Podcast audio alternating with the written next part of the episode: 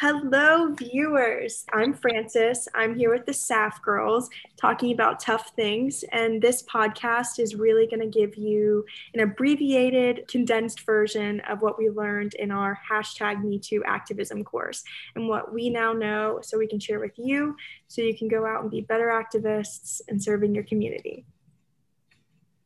So that was Frances, who really needs no introduction. I'm Alice. And we also have Sarah with us. Say hi, Sarah. Hi. uh, we're so excited to have you guys here. So, uh, as Frances said, we're just going to talk through what we learned from Professor Fallon, as well as what we've learned from all the media that we've had to intake as part of this course. It's been like a nice mix of readings, TED Talks, videos, web pages. So, we're excited to get into it.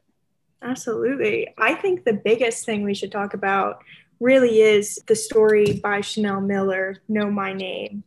And I really believe she's a woman who needs no introduction.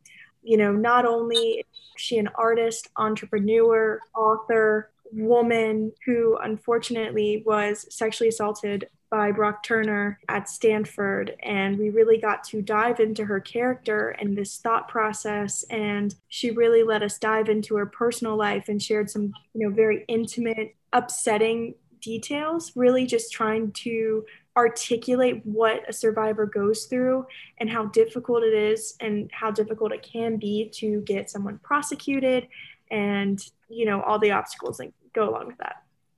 I just want to say that that book is so well written. Like, she's an amazing author. It's like she does her best to bring us into her experience. I cried so much during it. I got angry that was her purpose i'm pretty sure to just try to make you feel what she felt. I think it's just it's an amazing book to sort of tie in this class and talk about me too because the book does talk about that and yeah the thing that i loved so much about reading the book was how it wasn't short it was very long and it took its time to delve into every different step of the process. It was slow moving which I think is so important because the media wants to move so quickly past the experiences of sexual assault victims. It's like, oh, well, you're they're in jail, so we're going to ignore you now. And then three months later, when your rapist is released, we'll show you a little bit of screen time, and then you're going to disappear again. And after that, three months, you know, that's that's long enough. You should be over it. Just shut up now. And she just continues to say, no, no, that's not how it is, and I'm going to change that and I sure hope she has. She's certainly changed my perspective on how I will view assault. I, I really just appreciated how honest she was about the pain that it took to go through trial because I think that Chanel is a unique example of someone who is strong enough to go to court. Any backlash I've seen about her online is followed by people saying, well, the reason she could do this was because she was strong enough. Not everyone can do this. And I just think it's important when we read her story to remember there are certainly thousands of women, women and men, sitting there knowing that they've been assaulted and they will never tell anyone. Or they might tell someone when they're 50. Really a big, a big thing. I didn't realize that. Absolutely. I mean, Alice, you hit it right on the head. You know, especially as we learned in some of our other modules, how oftentimes when survivors come forward depending on where they are and who they're coming forward to, they can suffer from institutional betrayal, which a little short synopsis on that really is the fact that the institution or workplace that is sworn to protect you doesn't. They'll kind of push it away and kind of neglect the story or they'll spin it, and which really leads to a lot of survivors feeling probably more PTSD, guilt, shame, fear. Because if they can't help me, who's going to? I guess that's the big thing is really that we've been noticing that a lot. That's been a big theme throughout our course. And I think if Chanel had been a woman of color besides Asian American, I think that this discussion would have turned out a lot differently. And I think if Brock Turner had been a black male, you know, he wouldn't have gotten six months in jail. He may have faced probably one of the fuller sentences, which is just goes to show you that the criminal justice system is still prejudice and backwards when it comes to sentencing people and they don't do it fairly. I hate to say that Chanel Miller was fortunate to be an Asian American and that it happened to her. But if it had happened to a woman of color, I don't know if we would have seen just the results in general that he was able to be prosecuted at all. I think that was the remarkable thing out of this and wouldn't have happened if it had just been this white male, you know, a woman of color. I think it would have been shoved under the rug as Stanford tried to do anyway. So Right, Frances. I did the institutional betrayal module today and I thought it fit in like perfectly with Chanel's story. Uh, we discussed before we started recording how Stanford was trying to pay her the money and about her memorial and at Stanford and things like that. But also, you also talked about intersectionality, how it would have been different if she had, like you said, she was Asian American. And there was a part in the book where I think she talked to the probation officer and she put her down as white and she was so angry because she was like i'm chinese too you've got to put that into account it's so important to her and her identity also, I mean, the whole time they're painting Brock as he was going to be the Olympic medalist, can do all this stuff. And then at the end, she's breaking down that stuff. And it's actually, he was a partier. He talked about like mm-hmm. dropping acid with his friends every weekend. He ran away from a cop once. It's that complete separation of reality. It's a separation from reality that someone like Brock is fortunate enough to be able to do. He is able to do that thing that our parents talk about. It's like kids will be kids go do college you know everybody deserves a right to do college make a few mistakes and someone like chanel or especially if you are a person of color in the united states you don't get that that privilege. There's no guaranteed access to having a doctorate someday. If you graduate high school you're seen as as succeeding and you have succeeded. I think it's the breakdown there is like the idea of what success is. I don't understand how during that case, people weren't looking at Chanel and saying, Holy shit, she's success. Like, this is incredible. Instead, they were looking at Brock and they're like, He's success. He would have been success. It's this backwards definition of what success is. Well, I mean, it's it's sort of how we watched in a promising young woman and how her well, it wasn't even her, it was her friend, but how you know, she was sexually assaulted. They both dropped out of med school and the perpetrator got to go on and became the successful doctor and I'm not trying to ruin it, but they their lives faltered. Her friend ended up taking her life. The actress, she did a wonderful job portraying this idea that her life became this she would do anything for that retribution. And that's all because the system failed her so many times. And that's a mm-hmm. huge example of institutional betrayal as well. That medical school just swept it right under the rug. But when it was the dean's daughter you know this potential at the same dorm chaos broke loose. She was freaking out because she knows that young promising future doctors what they're capable of because really anyone is capable of it. Brock Turner isn't an exception just because he was a great swimmer white, came from a nice family. It happens all the time. We've seen it with Bill Cosby. While this does not shock anybody, I mean, Donald Trump, pervert and awful. So obviously, when you think of him, that doesn't surprise you. But when you think about people like that, I think people do that and people with power get away with all of that. And it always shifts to the woman and what was she wearing? how much had you had to drink? Can you tell me exactly how many shots you took of gin? Why were you out so late? Do you have a boyfriend? The fact that they even had to paint Chanel's boyfriend as this upgrade, that Brock would be considered a downgrade, already tells you so much about what the prosecution had to go through. And then the defense saying, yeah, well, you know, maybe she really wanted to have this with Brock. Also, um, as though it's all entirely about physical appearance, as though the fact that her boyfriend is, let's call him hotter than Brock, makes her less likely to want to have sex with Brock. As though women are just there, like, ah, oh, can I do better? I can. Let's go. Let's cheat on the boyfriend right now. Let's do it. No one is doing that. I've had hundreds of female friends in my life. Not one of them would do that. That's so silly. Well, back to Promising Young Woman. I thought about that movie so much after I watched it. My friend and I watched it together, and we were just the whole time we are just sitting there like watching it in silence. We're like, oh my gosh. But what got me is like she goes out and tries to lure guys back. The the scene where she's with the guy and she's acting drunk, and then the guy's putting his hand up her dress, and then she's awake, and he's like, wait a minute, you're not drunk. And she's like, was it better when I was drunk when you didn't need consent from me? I also thought about how when the boys were confronted about the rape was filmed, uh, they were confronted about it, they're like, we were just kids. We were just kids. She was just a kid too then. That's valid for guys to say. We were kids, and then girls have to be grown from the minute they hit puberty before that. Well, also, I just want to say that this also takes place in medical school. These people aren't even in college. These are like early to mid 20s. You aren't a child anymore. And in right. all honesty, in my eyes, you're not a child the second you hit 18. You really have taken on that full responsibility as an adult. You're paying taxes, you can vote. I think that's crazy that that really was their excuse throughout the movie. And I will add, I love Bo Burnham. I've never seen him in anything serious before. And so to see him in that aspect, when I thought he was this wonderful, well rounded guy, and then to just participate, not full heartedly, but to be present, really ru- ruined his character for me.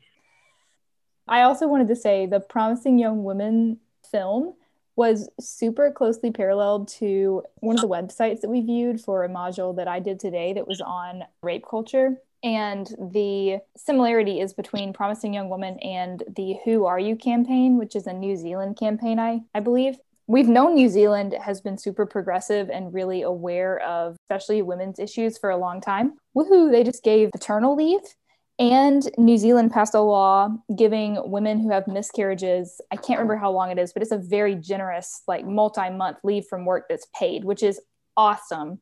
That clip was almost exactly like the first clip from Promising Young Women, the clip that they're showing. And they show all these people in between that are making eye contact with a woman as she's being drugged into her own home to be raped that night while she's intoxicated. And every time they make eye contact with a person, I started thinking, were they showing that in Promising Young Woman? Was that what she was watching too? Because I think you could take it further and you could blame the bystander as they were on that website. They were saying, you know, who are you? Are you this person? What are you going to do? Are you going to intervene? That made me think a lot today. I started wondering if I should be more present. So basically, it's like she's going through and then she's making eye contact with all these people. You see all these people that could intervene and change the situation so much. I don't know if they're scared or if they think, oh, maybe this will work out by itself, or like, oh, this happens all the time. Maybe she was with him. You try to justify it. And then at the end, it's like going in reverse, right? If someone had intervened, she would have been thankful. Like, she didn't want that. It goes through all these things. What got me was that her best friend went to the bathroom without her. I feel like nobody does that, right? Nobody does that at bars. No, you always go with your friends to the you bathroom. If you are a young woman listening to this, and people tell you it's weird to go to the bathroom with your friends, always go to the bathroom with your friends. Go in the stall with your friends. Who cares? It's weird to not go to the bathroom with your friends, especially in this day and age. Yes. Absolutely. I mean, the big thing about the clip that got me say that person ended up that night getting sexually assaulted. Imagine waking up the next day and having to relive every single step you passed or every single person that you potentially knew and all those witnesses that would I think would feel shame and guilt over the fact that they didn't intervene. And I think in that same rape culture, we also were asked to examine the rape of Mr. Smith, which I think the same questioning would have potentially applied to this survivor if she had been sexually assaulted. How late were you? Were you held up? Are you sure you said no? You were wearing something revealing just as like in with Mr. Smith, he's wearing this really nice suit. So he was asking to be robbed. Been known to give out money. So and I think that really alludes to you've been known to go home with men, which means nothing. Some women like sex, like that's okay. And they can have as many partners as they want. I don't think that's a, not a bad thing at all. I can't even imagine that roommate not saying anything. And I'm on the same page as Alice, where should I be more cognizant when I'm in bars watching other people? Because I'm so often watching out for myself when I'm in public spaces, when I'm walking at campus alone. I'm not actually looking at other people, I'm watching out in the shadows for myself. Which then makes me want to be even better for other people. How can I feel empowered enough for them when I don't feel empowered enough for myself. I think that's sometimes, at least for me, when I think of those situations, when I'm in a public space or whenever I went out in Clemson, I was always like, Am I fine? Can I walk home? down? You know, kind of, I, and I mean that genuinely because frat culture. Yeah. It's just like as women, we have to be hyper aware of our existence. My friend was asking her boyfriend, he goes on runs at night, right? She's like, How do you do that? You're not super scared of getting assaulted or something? Obviously not, because he doesn't really have to worry about that. And I'm not saying that that doesn't happen to men, but it happens way less. So we are just talking about how we, we're always listening to other people's conversations in public, kind of knowing what's going on in the background just in case. Yeah, I hate to bring it here, but unfortunately, this feels less like a problem with women because we're women. We're in this class. A lot of people that are viewing these films are going to be women. The large weight of this has to be on men. There's no other way that we can really help every woman out there if it's all on us. You know, we're only half the population. We can't just be expected to help each other. That's just not fair. And I don't say that as a man hater. I have a male partner, he's great, but I don't know if he would step up in these situations out of fear. It's this fear of one's masculinity being undermined if you don't let another man have his way. So, yeah, whenever we talk about the the feminist movement, and the, the feminist revolution, I think it really has to be followed by a male revolution. Otherwise, we're only doing half the work. We're not getting anywhere. We can talk all day. And if we're not at the end of the day trying to challenge our brothers and our dads and our partners and our friends, you know, what I've been reflecting on from this class has been how can I talk to men about this? Because no one's talking to them about it. Whenever I talk about something I've learned to my partner, he is always shocked and he is very caring and very liberal. There's a lot of work to be done.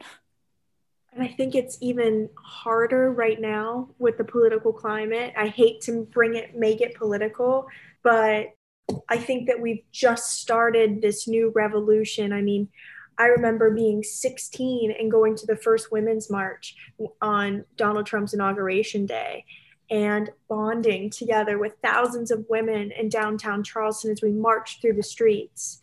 It was a very revolutionary time for me. So I've always continued with that mindset. And yes, there were men there, but there wasn't that many. I also think living in the South makes it a bit more difficult at times because we are stuck in that traditional role. And like Alice said, a male doesn't really want to impede on someone else's, and I hate to say this, but territory about the South, it's very conservative, obviously, but I feel like it's just because those older conservative people are still in power and it's like covering up younger people that are democratic or liberal. But yeah, it's just like they're masking the majority of people and it, the South is painted as like, oh, they hate women, they they hate black people, all this stuff. Well, maybe the the older people do, but like we're held down by those standards yeah, but that's a fair assessment, Sarah. I mean, that is uh, not what we've painted the South to be, but what our older leaders have, especially as things got even more conservative under the tr- Trump administration and how it's continued to be to solidify contender in 2024 and how a lot of Southern governors are really taking additional measures to secure that or to limit voting rights. And I know that's not this topic, but it is really important. And we've also seen a lot of pushes, especially the last six months, of male legislatures, but also female, because they're also in that same mentality, pushing a lot of anti abortion legislation. As we saw with South Carolina with the six week fetal heartbeat ban. Fortunately, it was overturned, but that's scary. And that's another new reality I think that we also, as women, have to talk about because in my humble opinion, you know, women should have the right to choose. My take on that is that if we're seeing all these women in the streets marching and women are educating themselves about activism, women are majoring in women's and gender studies, women are out here doing the work. So yeah. I feel like the systems that be are just trying to shut down women, which they will successfully do if they get control over women's bodies that is a tactic, I think, and I feel like it's very intentional. It's the same reason that we don't have access to healthcare. I had to have a conversation with my insurance because they wouldn't cover my yearly preventative appointment.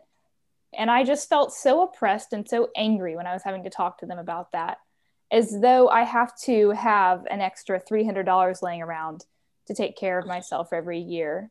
Men don't because they don't have the organs. Therefore, I'm punished for it. You know, it's just takes two to tango. It does so. take two to tango. and we could tango so much better if the men would get out here with us and participate in activism and inform themselves about this kind of stuff. Like it's really scary legislation that's being passed. And it's scary that things that happened to Chanel were happening to her in 2015. Is that the year?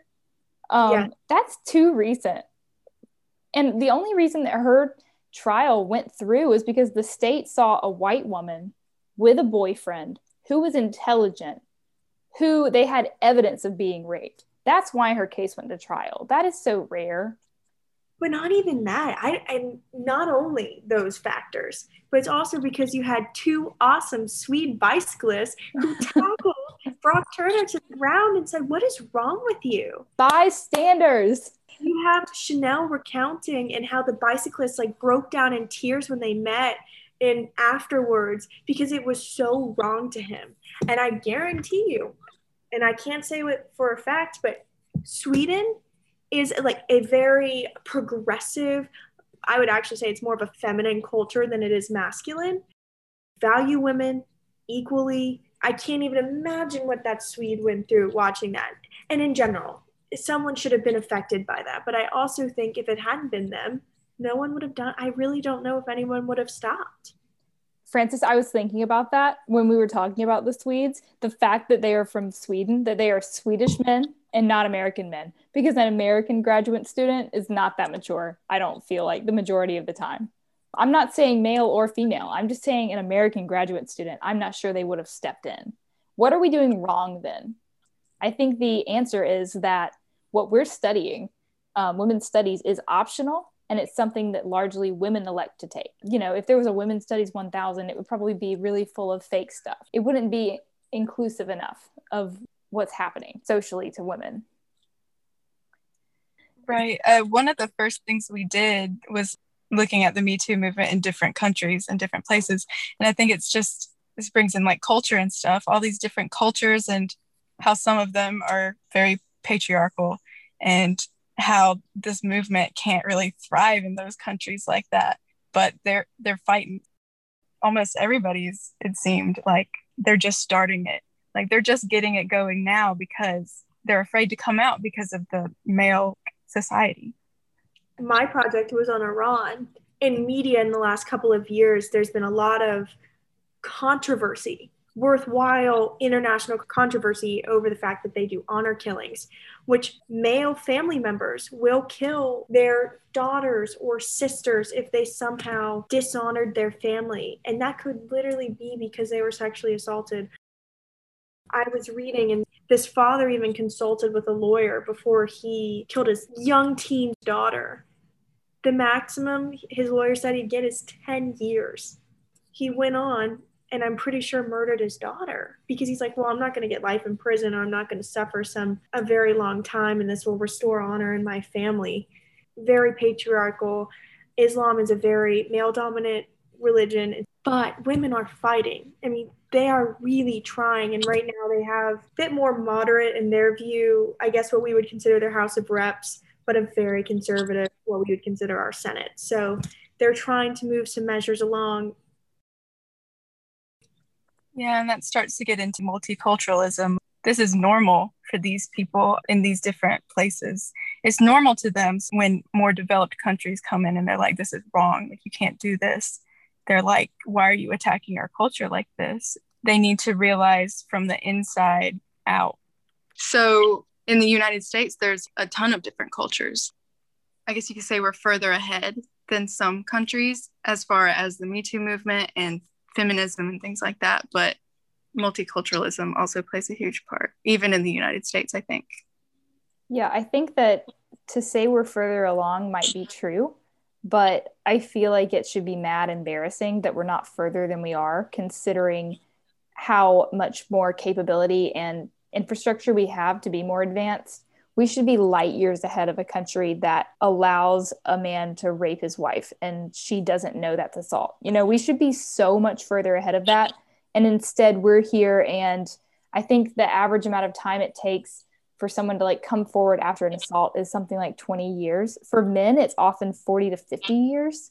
to actually wow. admit that they've been assaulted. That's part of the reason that we don't know about men being assaulted. It may be fewer cases than with women, but because of the toxic masculinity that's a part of the American culture, men might never say that they were assaulted. And if they do, it will be maybe to their wife when they're 50 or 60. That's just scary, y'all. So we might be ahead, but if we want to give women in Iran and I did Ethiopia for my project um, and Kenya, if we want to give women there hope, we have to be so much further along. There's no excuse for lagging behind and not leading the way with Me Too, in my opinion.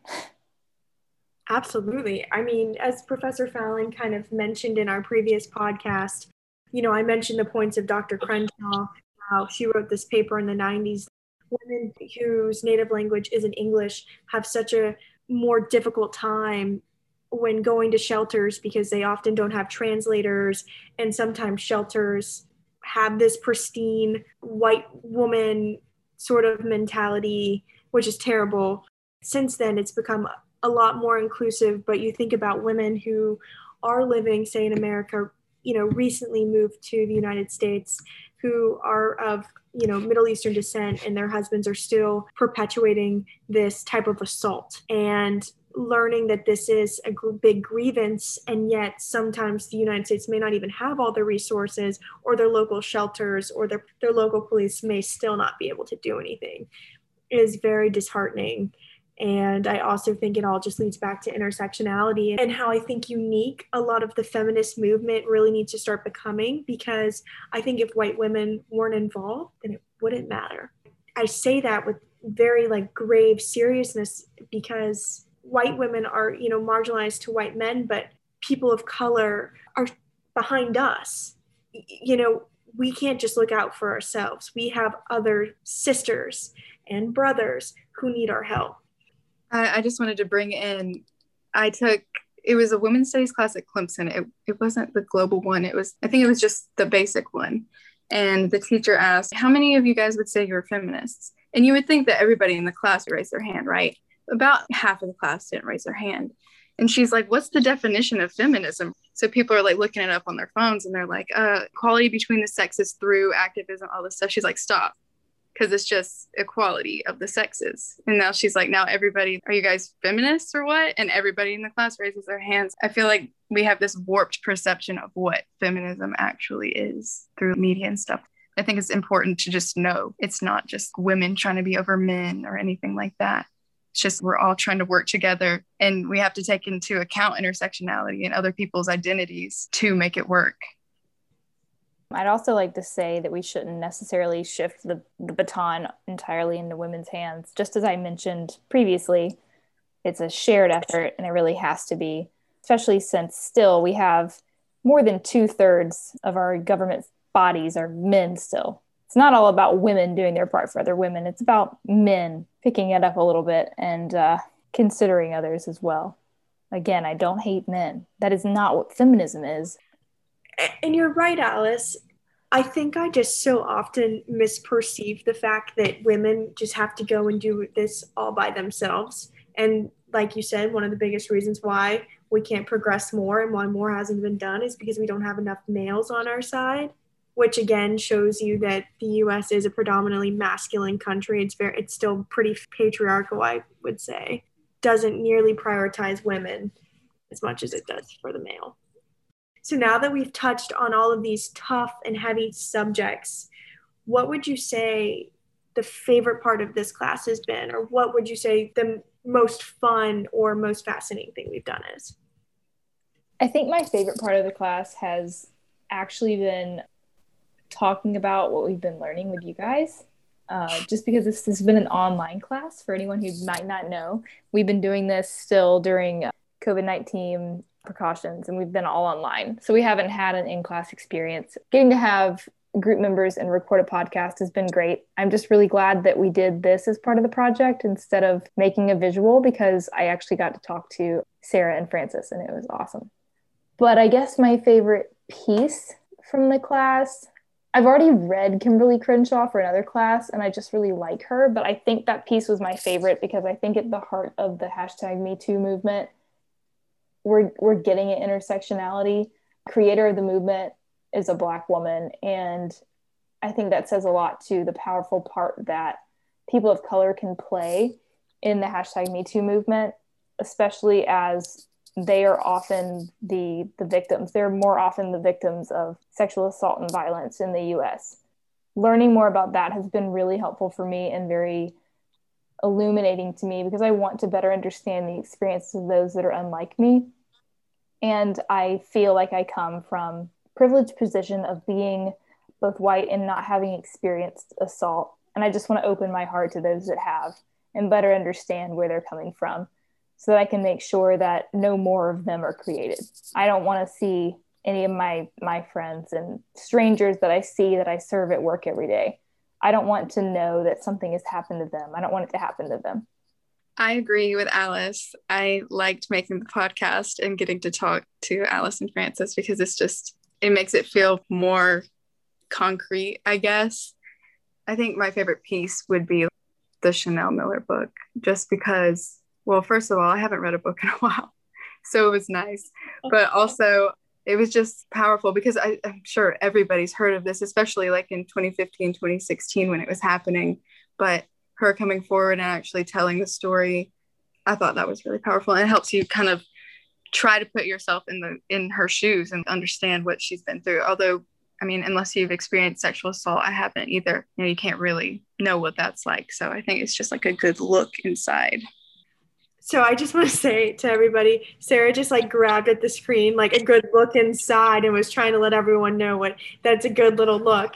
And I would definitely agree with both Alice and Sarah. It's been really nice to be able to talk about all of the material because I've been absorbing it, but I haven't had a great sounding board and someone to discuss it relate to it and really dive deeper into it and understand other people's opinions. Just like my co host, I am also a privileged white female who has fortunately never experienced assault. And like Alice, I want to open my heart to others and learn more and what I can do as a bystander or as any person who can do anything to help.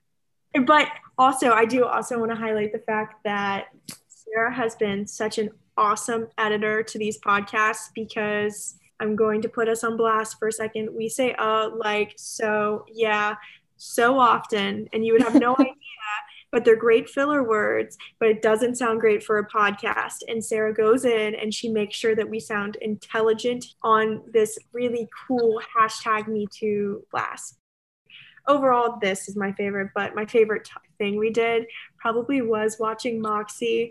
I have such a crush on Seth, who is this really cool feminist guy. We need millions of Seths in the United States who want to put stars and hearts on their hands to match and will write his girlfriend's name on his arm in Sharpie because she didn't want to be his property, so she wasn't going to write his on her arm. But, you know, just how willing he was to step up for his girlfriend and her friends. I think it's really important that men start getting into this movement as well, as Alice has talked about throughout this whole podcast. So, all right. Until next time, SAF Girls out. SAF Girls out. that was good.